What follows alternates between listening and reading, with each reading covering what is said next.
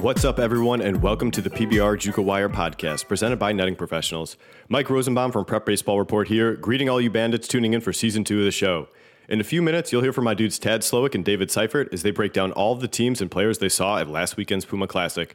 If you're interested in learning more about the players you hear in this episode, head to prepbaseballreport.com slash JUCO for videos and scouting notes for those players and many more.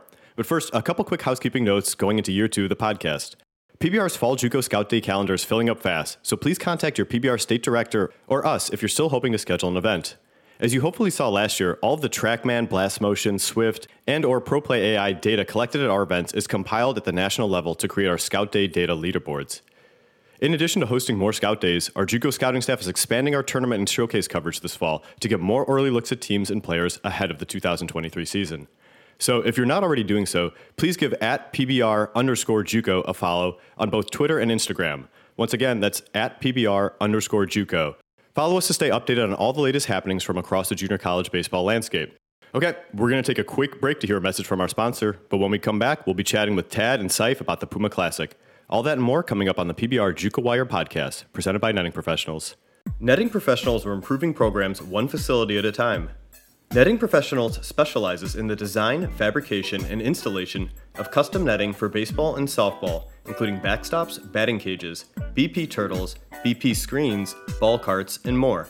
They also design and install digital graphic wall padding, windscreen, turf, turf protectors, dugout benches, and dugout cubbies. Netting Professionals continues to provide quality products and services to many recreational, high school, college, and professional fields and facilities throughout the country. Contact them today by calling 844 620 2707 or emailing them at info at nettingpros.com. Visit them online at nettingpros.com and be sure to check out Netting Pros on Twitter, Instagram, Facebook, and LinkedIn for all their latest products and projects.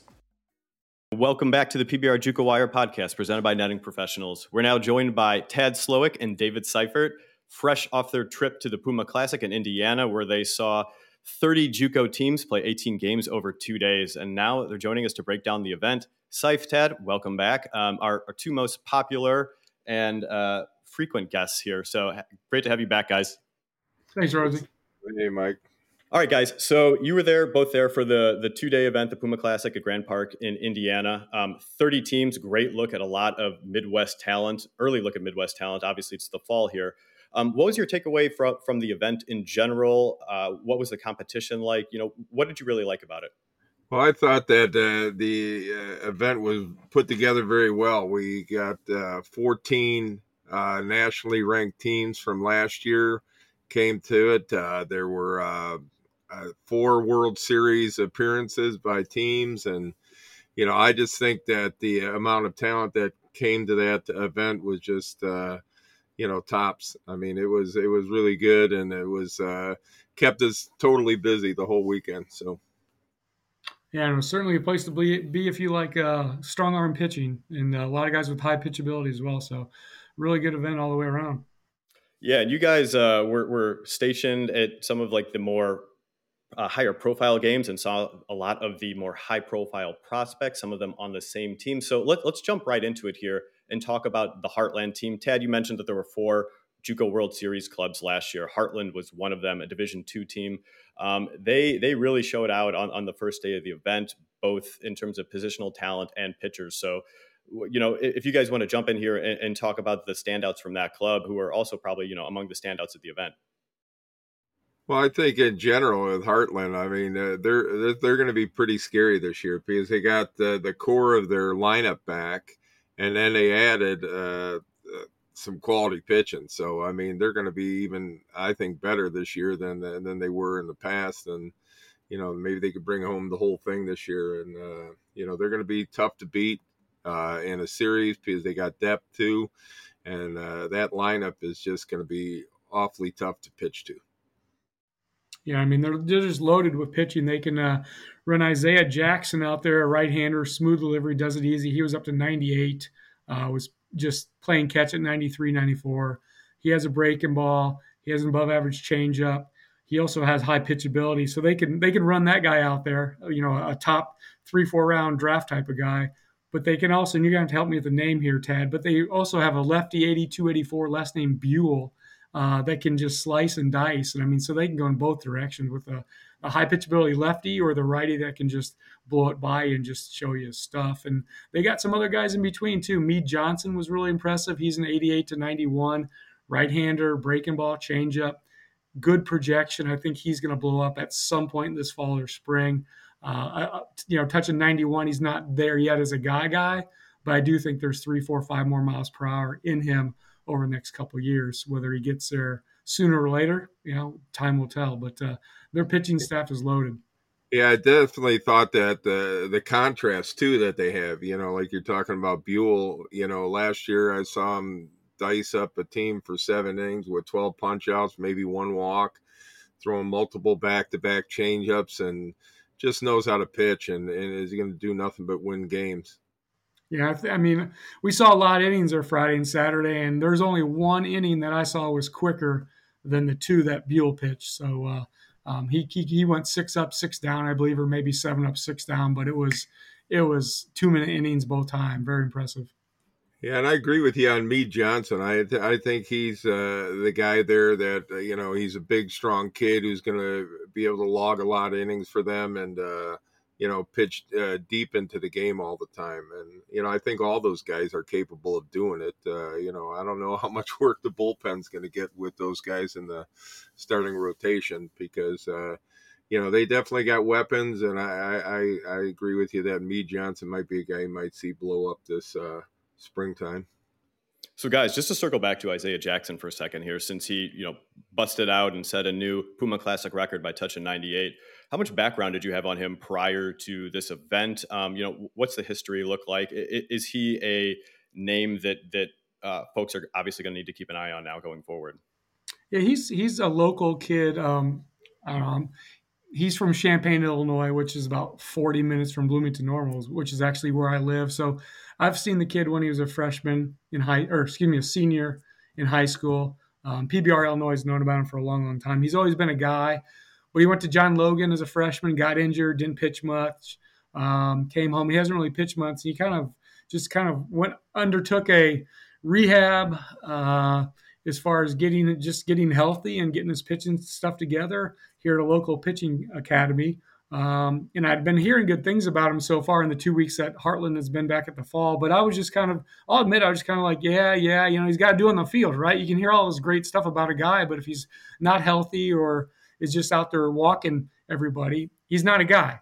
But uh, the Heartland coaches, who I've known for a number of years, they were, you know, they're saying, hey, he's he's a different guy now. He's doing well. And I was like, I was still in, you know, by the dugout before their first game, still kind of like, okay, yeah, let me just see it. Well I saw it, and he was really, really good. So, uh, tip of the cap to Jackson for again getting healthy and just becoming a better pitcher. And and 98's 98. That's yeah, that was fun to watch. Yeah, Coach Razzo said that he was up to 96 this summer. So I think he made a lot of strides this summer, like you said, getting healthy. And the one thing that really impressed me was uh, that changeup he threw. Yeah. He threw in a dirty 86 mile an hour changeup where the bottom just dropped out of it. And uh, he had great arm speed to it. And I think once he learns to tighten up that breaking ball, too, I think he's going to have a power slider. He's got a chance to have a power slider, too. So, uh, you know, I think he's working on that. And, you know, I think you're going to see a pretty impressive kid come out in the spring. Yeah, hearing you guys talk about him, the biggest takeaway for me isn't isn't the velo; it's the pitchability you're talking about. I think that seems to really stand out, given the caliber of arm and, and the remaining projection. Right. I mean, a lot of guys. I hate to say a lot of guys touch 98, but if you ever look at the heat sheet on D, D1 baseball, you can see all the guys that touch 98. So I mean, where he where he separates himself, those he can get up to 98, pitch at 93, 94, but it's easy. It's not the head's not flying off. There's not a ton of effort. It's actually very low effort. Um, he's online direct to the plate. So he's going to have that control. But as Tad just talked about, the changeup, he's got an above average changeup. He went uh, breaking ball for a strike and then elevated the fastball at 94 for a swing miss strikeout. Very next hitter, he went he went change froze the hitter on a changeup and then uh, threw the, threw the fastball inside inner half and uh, just blew away that hitter too. I think he actually got that guy looking. So um, there's pitchability, there's a good delivery, there's athleticism. There's stuff. I mean, he he has it all. There's very few guys that have it all. So I say top three or four rounds um, on that look, on just that two inning look on that day. I mean, he was easily a top three round guy. But you got to add in the history, and you obviously have to add in every other inning he's going to pitch between now and the draft. So, um, right. certainly the the best prospect of anyone at, at the Puma Classic for me. Yeah, definitely live body, athletic, and you know you could dream a lot with this guy for sure. And I mean the stuff's already there. Plus, you could dream a lot. So it's a uh, you know pretty special kid going into spring. All right, let's, let's talk about Heartland's offense for a second here. Uh, Seif, Sam Antonacci is a guy that you've been banging the drum on for you know a, a couple of years now, basically, um, and, and, he did everything you wanted him to do in in this look on Friday, right? Uh, barreled up balls, um, you know, tattooed one. So, what what was your takeaway from Antonacci, and how much has he really elevated his prospect stock in the past year? I mean, for me, I had him top five rounds last last spring, summer. I mean, uh, you know, we I first saw him at Heartland Scout Day last year, and I was kind of like, you know, it was, it was, he's probably about the tenth or eleventh hitter to go, and kind of you kind of just zoning in at, at, that point, and all of a sudden he gets up there and he starts whistling the whistling the metal through the zone. I'm like, oh, who's this guy? And he was a true freshman, and he was just whistling the bat. Uh, not really launching him far, but hit hard off the bat, you know, driving into the gaps. And then, you know, he ran, he ran a six eight five, I believe. So average runner. He's got really good hands, good feet on the infield. Um, so I already had him as a guy. Um, mentioned him a lot last spring to guys who would ask. Uh, and I guess really, I don't know really where it went from there, but I know he started getting uh, recruited by some Power Fives last spring. Um, decided to come back to Heartland. He looks like he's put on about 10 or 15 pounds, but I mean, the tools are, are there. They've always been there. Uh, but I think the one thing he did do at the Puma Classic is he hit a 433 foot home run I think X velocity was like 104. He absolutely just launched it, and I think that's the thing that um, many scouts have probably not seen him, but those who had seen him, they're probably waiting for that just to show me the power. And uh, but just by showing that, I mean, he's a five-tool guy, so um, yeah. especially with this, this extra added weight and strength he just he just uh, put on as well. Well, the thing about that, uh, Antonacci and and the rest of those Heartland guys, you see them; they'll, they'll perform. You know, I mean, you're you you know, you see these guys and they got tools and they got ability, and then you see them in the game. You know, they don't not able to translate it as easy, and uh, you know that's one thing Antonacci does is he translates it real easy. You know, I don't think I saw him hit poorly in any of the games I saw him last spring, and uh, you know he's just a gamer that comes to play all the time, and he performs. So you know, it doesn't matter the talent level. The good talent, you know, against uh, lesser talent, you know, he brings his game, a game there all the time, and uh, that's what I really like about the kid too. The makeups there definitely on top of the ability. Yeah, I mean, when I was an area scout and cross checking, I mean, it was like that's what you're looking for. You the guys who we have less question marks about, those are the guys who are worth the most money, right? The the less question marks or the less things you have to fix or change those guys are worth the most money. Those guys go higher in the draft. And I mean, yeah, certainly could be. I mean, he's twitchy, but certainly he could be even more twitchy. He's strong. He could be even more strong. But I mean, we all can be that, right? But I mean, his combination of just athleticism and skills and performance. I mean, he's a he's a pretty that's a pretty high guy right there. Well, I think too, uh, uh, changing gears a little bit, uh, your uh, Mini Schwarber comparison to uh, Bobby Atkinson, I think, is a good one. I mean, uh, obviously Schwarber's done it at the highest level so far, but you know, seeing you know Schwarber in college and then seeing where he was at, and you know, there's some comparisons there, and you know, I think Atkinson was a little under the radar, but I don't think anymore. Uh, you know, I think he proved his worth there too, uh, being able to swing the bat consistency. And, you know, I, I, think uh, he's another guy too that I've never seen have a, a, poor game at the plate. You know, he's always getting it done and, you know, driving the ball to all fields. And, you know, there's a, your, your good, good quality college D1 hitter right there. Agree. And guys, in terms of some of the other teams that you saw at the Puma Classic, um, moving away from the D2, there were a lot of D1 programs. There were D1 programs that were ranked in our top 25 last season. From those teams, guys, what was your impression of those early rosters and especially some of the standout players that they showed at the Puma Classic? Well, I, thought Kirkwood's catcher Burkhalter was was their best position player. I mean, he pretty much he's kind of under the radar and quiet, but he definitely has the tools and shows the bat to ball skills. I mean, he's going to be a solid, I think, Power Five conference catcher. Um, And then they just Kirkwood always seems to find arms. And the funny thing is they all look the same. They're all long, lean, athletic. You know, they're all like 6'2", 185. And uh, Todd Rima just does a, a, crazy good job of recruiting pitchers, projectable pitchers, and uh, you know they they had a lot of fun arms to watch throughout the day.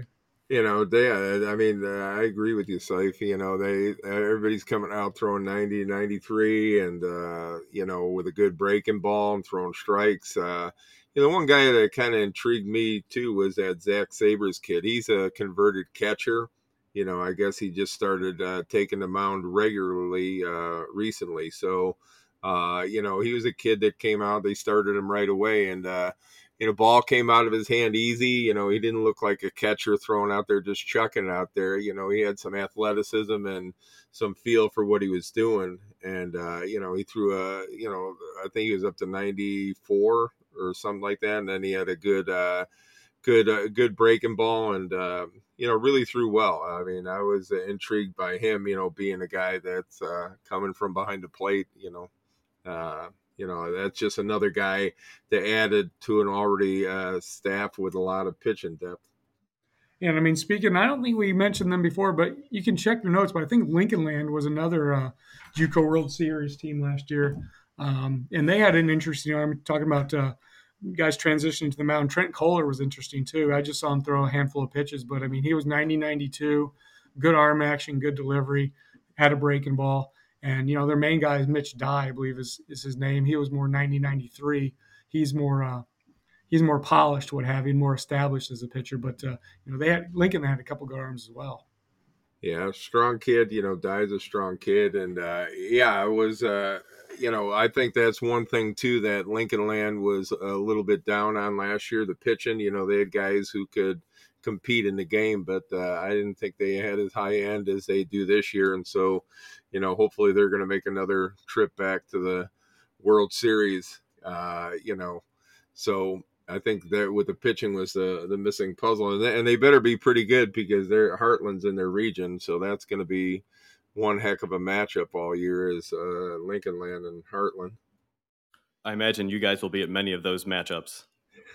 Definitely, Don't it's a safe bet. Out. Yeah, yeah.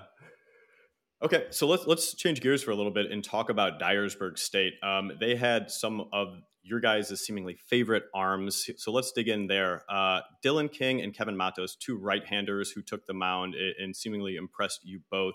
Seif Tad, what was your impression of both of those dudes?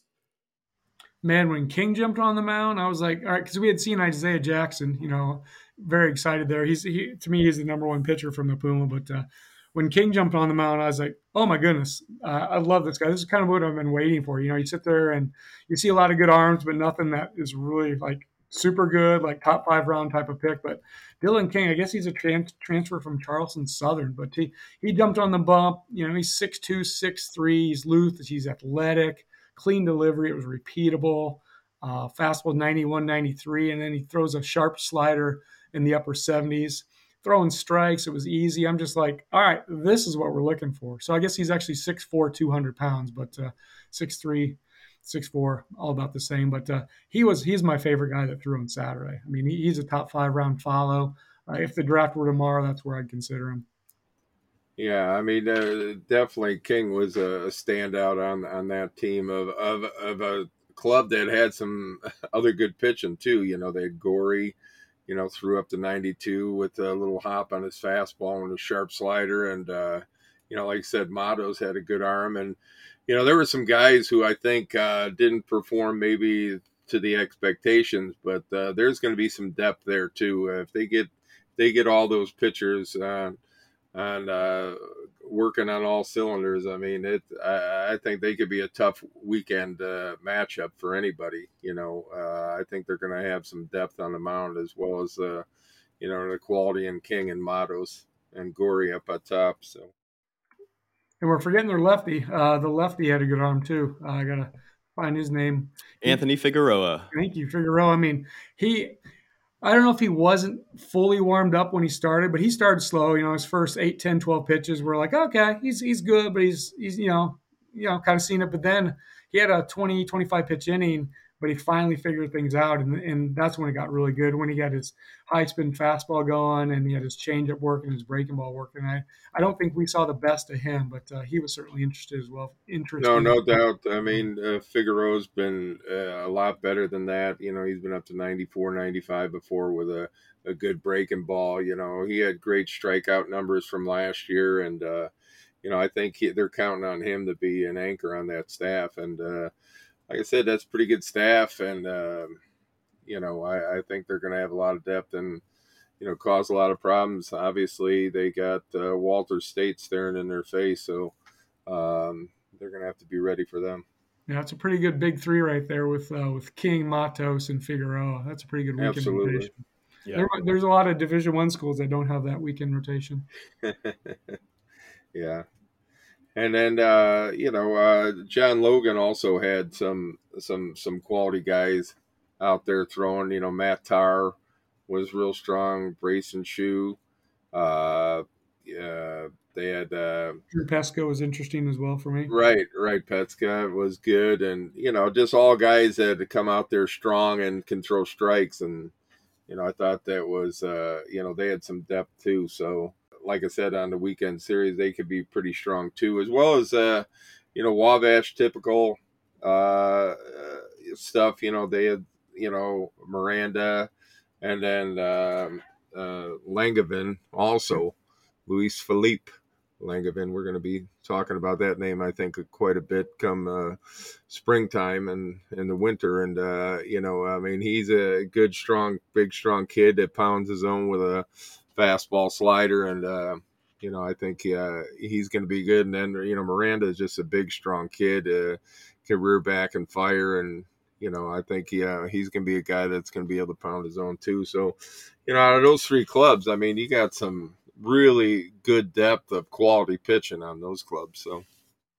Yeah, Lang- Langman reminds me a lot about the, the guys, and I know Coach Fournier is no longer at Wabash; he's on to Western Kentucky now. But when Fournier was there, they'd bring in guys like Langevin who, you know, who had good arms. Langevin was 92, 94 in good stuff. Langevin had a swing miss slider and a sinking changeup, but the pitchability needed some polish. But the, he's the type of guy that Wabash Valley is always polished up. So I think by spring, I mean, Langman's already a guy that you need to go see, but I think, you know, through the spring, the end of the spring, he can get that polish. He's going to elevate himself in the top five, six rounds as well. You know, they have a lefty also uh, Frost that I think is going to be good. I don't think he pitched as well as he's been throwing, and uh, you know, I think he's going to be uh, ready to go. That was one interesting thing I'd say about the uh, the event. Uh, it was such a big event. I mean, there were college coaches, pro scouts, uh, as far as the eye can see, and I think a lot of those guys came out really fire overly fired up and overthrew a lot of them you know there was a you know a few walks early on and everything and i just think they just came out all fired up trying to impress everybody and you know a lot of times when these guys settled in it was uh you know they started throwing a little better so yeah, I think two two more arms, Tad, that I know you had a better look at, than I, but uh, you had the two right-handers from from Olney. Um, what do you have on uh, Duenas and uh, Small? Yeah, Hunter Small really really like him. He's a strong, athletic kid. Uh, you know, he's uh, up to 93, I think, and with a good slider and, uh, you know, pounds his own. I mean, you know, he repeats his delivery. You know, talk about easy innings. He had a couple of easy innings there. And then uh, Zach Duenas, also a big 6'10 uh, guy, you know, with long arms and legs and uh, just gets that leverage. Uh, you know, he was 90 to 92 and he spun his breaking ball pretty good. He had a little sharp downer curveball at 73, 74, which had some bite to it.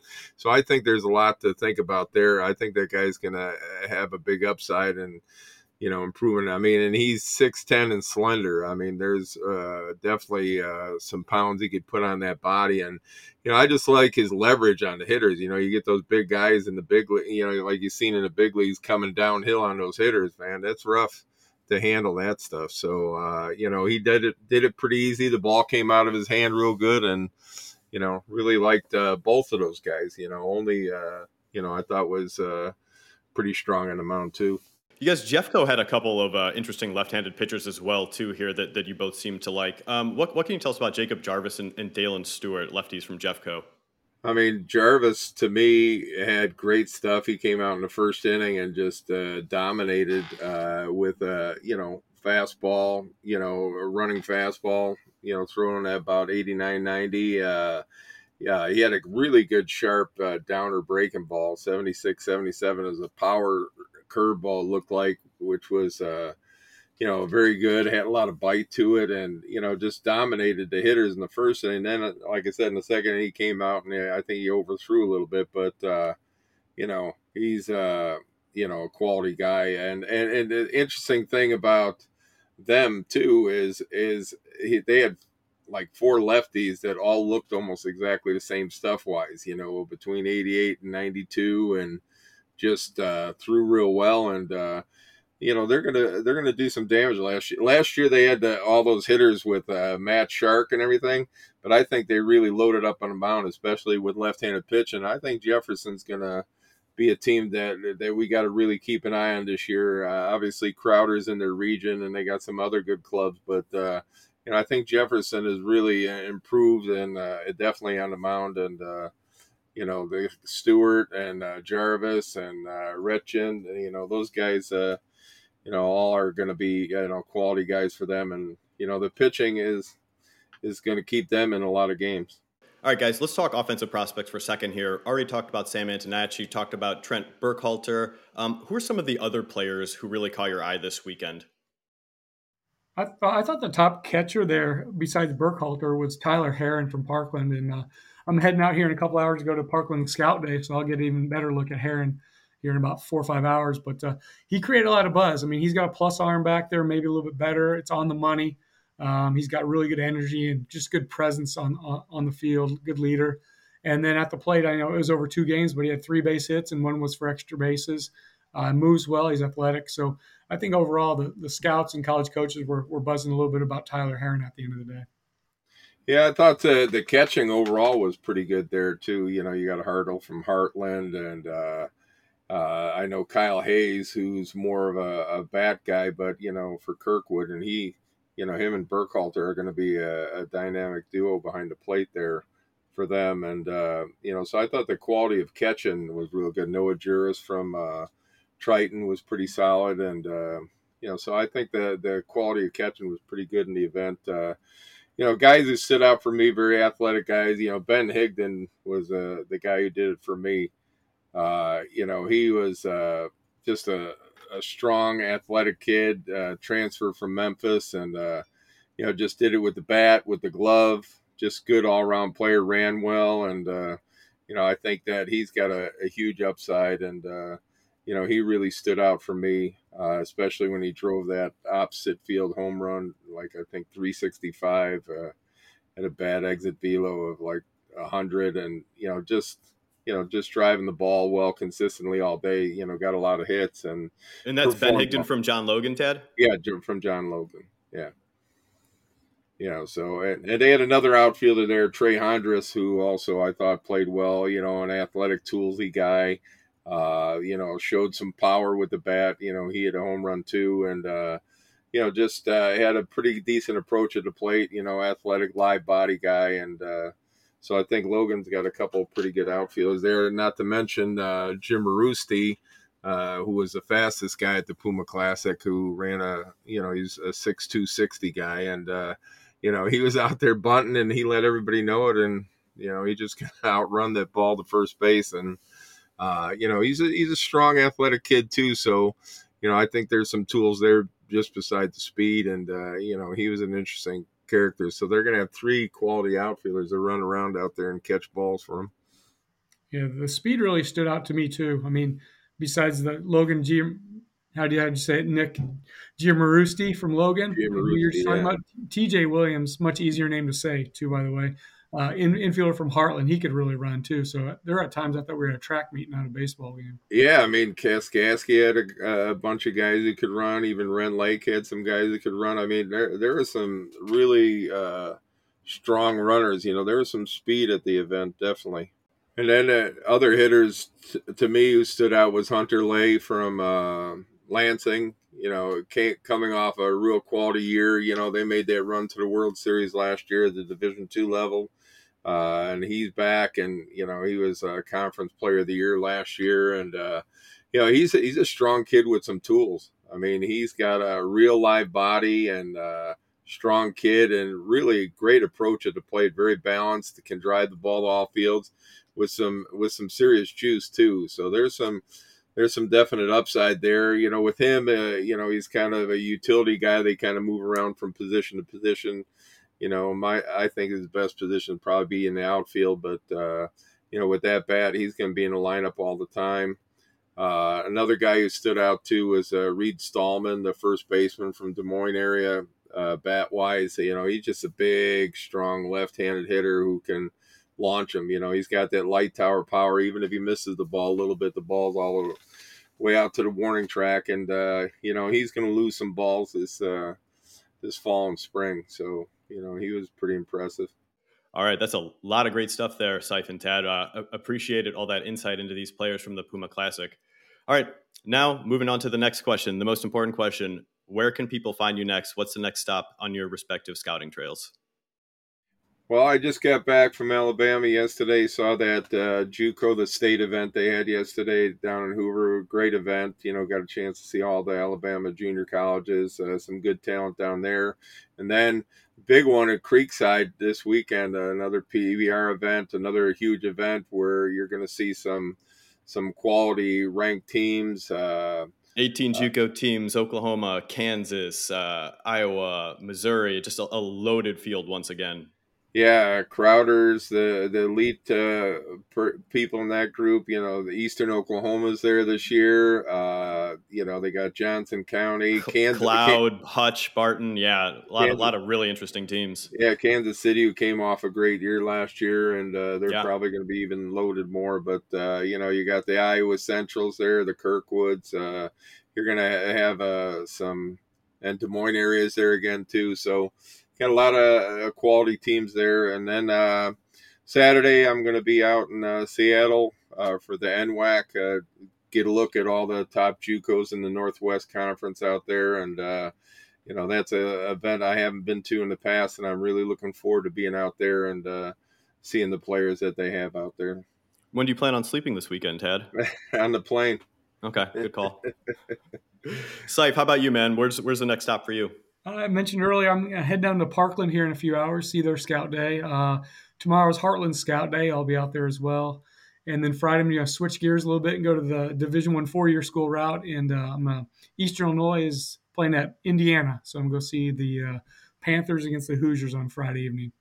All right, and that concludes this episode of the JUCO Wire podcast presented by Netting Professionals. We'll see you next week. That's a wrap. Thank you to our sponsor, Netting Professionals. Don't forget to subscribe on Apple Podcasts, Spotify, or wherever you listen to your podcasts so you don't miss an episode. If you're enjoying the show or have any suggestions, please leave us a rating and a review. This has been the PBR JUCO Wire podcast, presented by Netting Professionals. Thanks for listening. We'll see you soon.